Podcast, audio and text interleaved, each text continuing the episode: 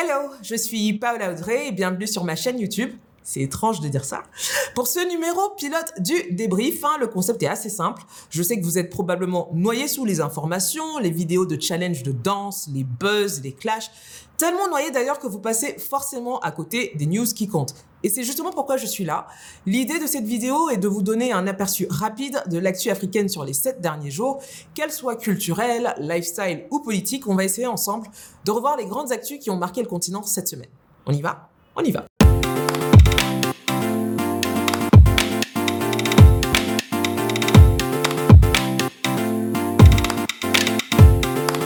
On démarre donc par une polémique en République démocratique du Congo.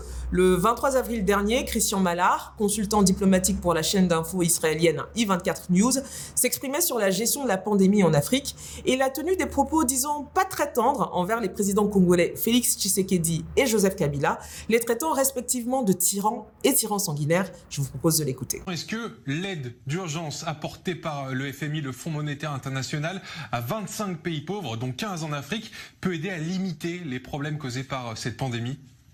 Je ne pense pas. Vous avez raison, parce qu'en fait, ils vont saupoudrer 500 millions de dollars sur 25 pays, dont 15 pays africains, vous venez de le dire.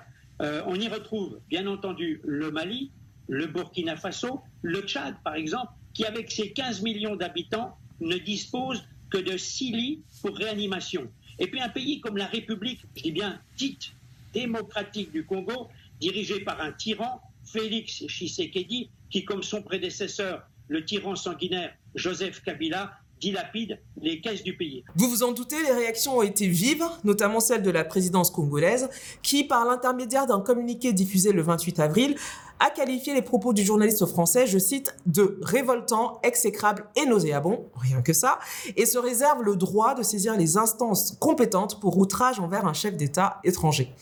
Sur la toile, les opinions étaient plutôt tranchées, certains estimant qu'un journaliste occidental n'a pas à commenter, voire critiquer des dirigeants du continent. Alors la question se pose, est-ce qu'on ne lave le linge sale qu'en famille?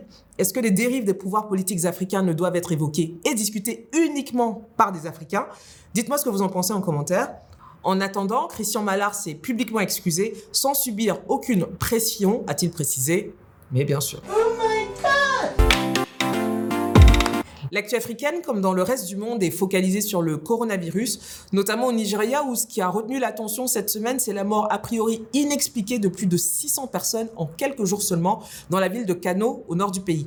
L'information relayée par les médias sur place a d'abord fait état de décès mystérieux, sans qu'on ne sache exactement s'il s'agissait du coronavirus ou pas. Après plusieurs jours de spéculation, les autorités nigérianes ont parlé de morts causées par, je cite, le paludisme, l'hypertension, le diabète, la méningite. Bon, c'est quand même un peu étrange. Comment se fait-il surtout qu'on ne sache pas quelle est la cause exacte de ces décès? Eh bien, il se trouve que dans cette région à forte dominance musulmane, les autopsies ne sont pas pratiquées et les morts sont donc très vite enterrés. Du coup, les experts de l'OMS qui sont sur place doivent se limiter à la fois aux dossiers médicaux et aux entretiens avec les membres de la famille pour déterminer la cause de leur mort.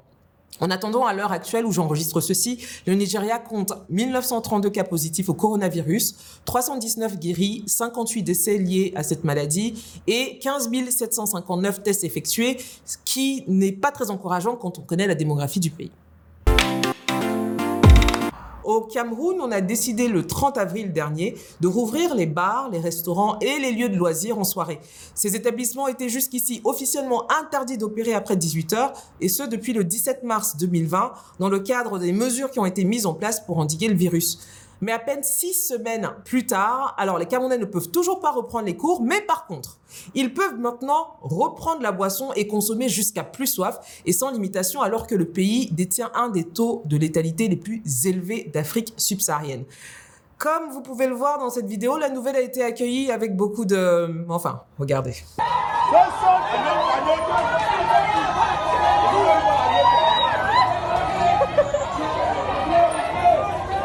En somme, le gouvernement camerounais est en train de tester l'immunité collective pour le plus grand plaisir, bien sûr, du personnel médical déjà peu équipé pour affronter l'épidémie. Alors, il vous faudra choisir entre votre santé et une bière bien fraîche. Que le meilleur système immunitaire l'emporte.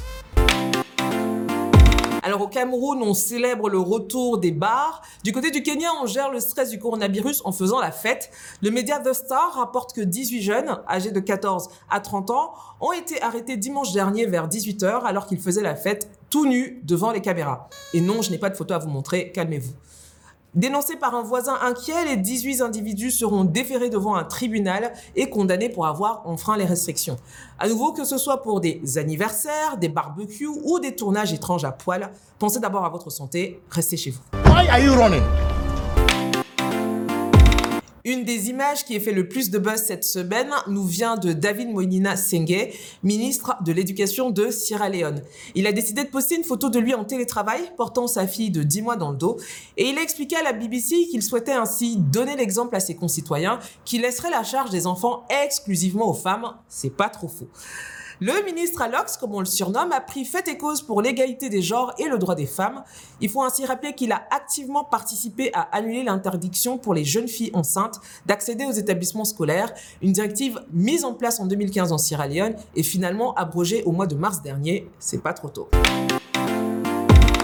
Pour finir, on va en Afrique du Sud pour parler de Queen Sono, la série, première création originale africaine par Netflix et qui a été mise en ligne en fin février dernier, aura bien une deuxième saison. Le géant américain du streaming renforce donc son offre conçue depuis le continent après un succès qu'on ne peut malheureusement pas quantifier faute de chiffres. Autre bonne nouvelle, toutefois, une autre série africaine produite par Netflix serait en préparation. Il s'agit de Jiva, ou l'histoire d'une talentueuse danseuse nommée Ntombi, qui jongle entre ses obligations familiales et sa vie amoureuse compliquée. On n'a pas encore de date de sortie, mais je vous en reparle très bientôt. En attendant, petit coup d'œil sur le teaser. What does jiva mean? Jiva is the physical interpretation of music. As a term we use, ekas, mo majaiva. Jiva, jiva. Like it's a, it's a hype thing. You lose the beat. This is a moment in time for the African narrative. This is just going to show you just how incredible we are. Voilà, c'est tout pour ce numéro. N'hésitez pas à me laisser vos avis en commentaire, à me dire ce que vous en avez pensé, à partager la vidéo. Et bien sûr, vous pouvez aussi vous abonner pour ne pas rater les prochaines. Pour recevoir tous mes bons plans et mes recommandations, vous pouvez aussi vous abonner gratuitement à ma newsletter hebdomadaire. L'adresse, c'est africa-digest.com. Elle doit s'afficher quelque part sur l'écran. Voilà, je vous remercie, protégez-vous et à très bientôt.